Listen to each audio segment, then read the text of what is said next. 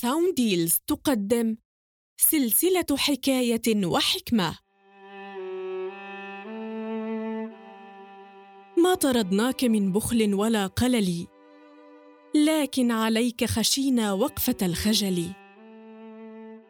لهذا البيت الشعري حكاية تحمل بين حروفها أسمى معاني رد الجميل والصداقة الحقيقية. يحكى أنه كان فيما مضى شاب ثري ثراء عظيما. وكان والده يعمل بتجارة الجواهر والياقوت. وكان الشاب يؤثر على أصدقائه ايما إيثار. وهم بدورهم يجلونه ويحترمونه بشكل لا مثيل له. ودارت الأيام دورتها. فمات والد الشاب وافتقرت العائلة افتقارا شديدا. فقلب الشاب أيام رخائه ليبحث عن أصدقاء الماضي. فعلم أن أعز صديق كان يكرمه ويؤثر عليه وأكثرهم مودة وقربا منه. قد أثرى ثراء جمة وأصبح من أصحاب القصور والأملاك والضياع والأموال. فتوجه إليه عسى أن يجد عنده عملا أو سبيلا لإصلاح حاله. فلما وصل باب القصر استقبله الخدم والحجاب. فذكر لهم صلته بصاحب الدار وما كان بينهما من مودة قديمة. فذهب الخدم وأخبروا صديقه بذلك. فنظر إليه صاحب الدار من خلف ستار. فرأى شخصا رث الثياب عليه آثار الفقر.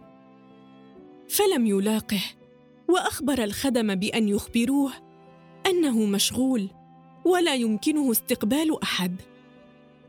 فخرج الرجل والدهشة تأخذ منه مأخذها وهو يتألم على الصداقة كيف ماتت؟ وعلى القيم. كيف تذهب بصاحبها بعيدا عن وفاء الأصدقاء؟ وتساءل عن الضمير كيف يمكن أن يموت؟ وكيف للمروءة ألا تجد سبيلها في نفوس البعض؟ وأثناء اقترابه من داره صادف ثلاثة رجال عليهم أثر الحيرة وكأنهم يبحثون عن شيء. فقال لهم ما أمر القوم؟ قالوا له نبحث عن رجل يدعى فلان ابن فلان. وذكروا اسم والده.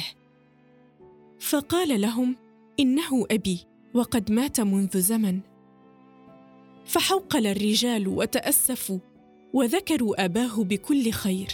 وقالوا له إن أباك كان يتاجر بالجواهر وله عندنا قطع نفيسة من المرجان. كان قد تركها عندنا أمانة. فأخرجوا كيسا كبيرا ممتلئا بالمرجان. فدفعوه إليه ورحلوا. والدهشة تعلوه. وهو لا يصدق ما حدث وما رآه وسمعه.